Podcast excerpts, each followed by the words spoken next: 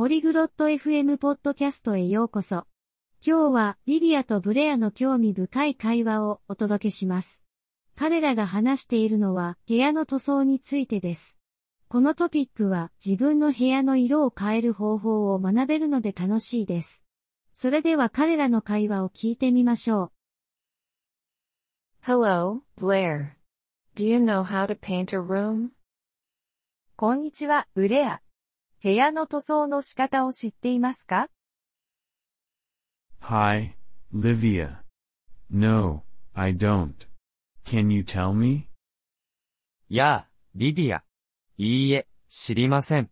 教えてもらえますか ?Yes. First, you need to choose the paint color. はい。まず、塗料の色を選ぶ必要があります。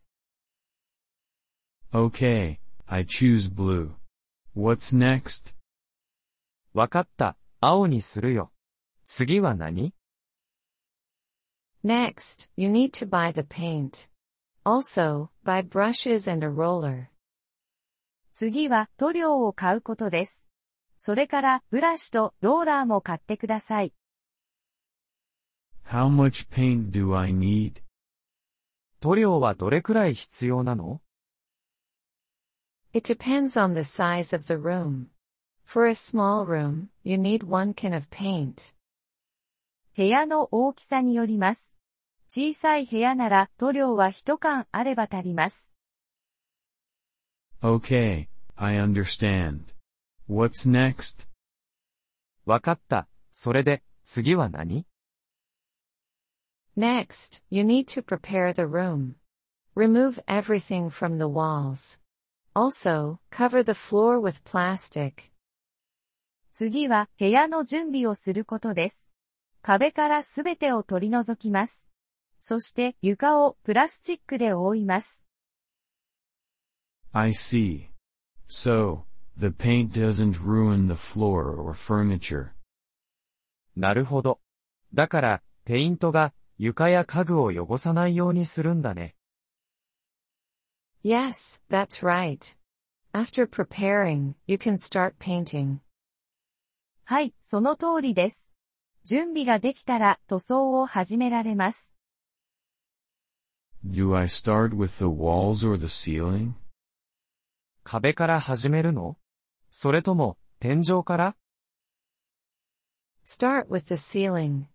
Then, paint the walls. 天井から始めます。その後、壁を塗ります。And how do I paint? どうやって塗るの? Use a brush for the corners.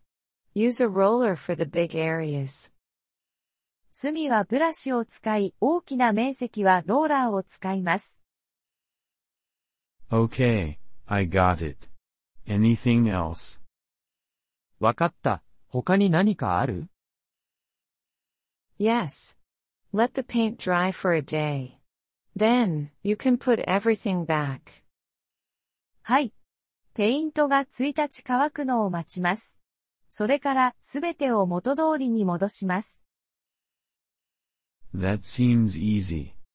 Thank you, Livia. それなら簡単そうだね。ありがとう、リヴィア。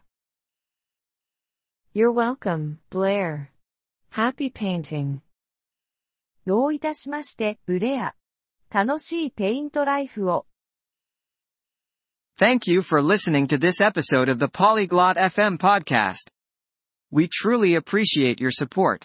If you would like to access the transcript or receive grammar explanations, please visit our website at polyglot dot f m. We hope to see you again in future episodes. Until then, happy language learning.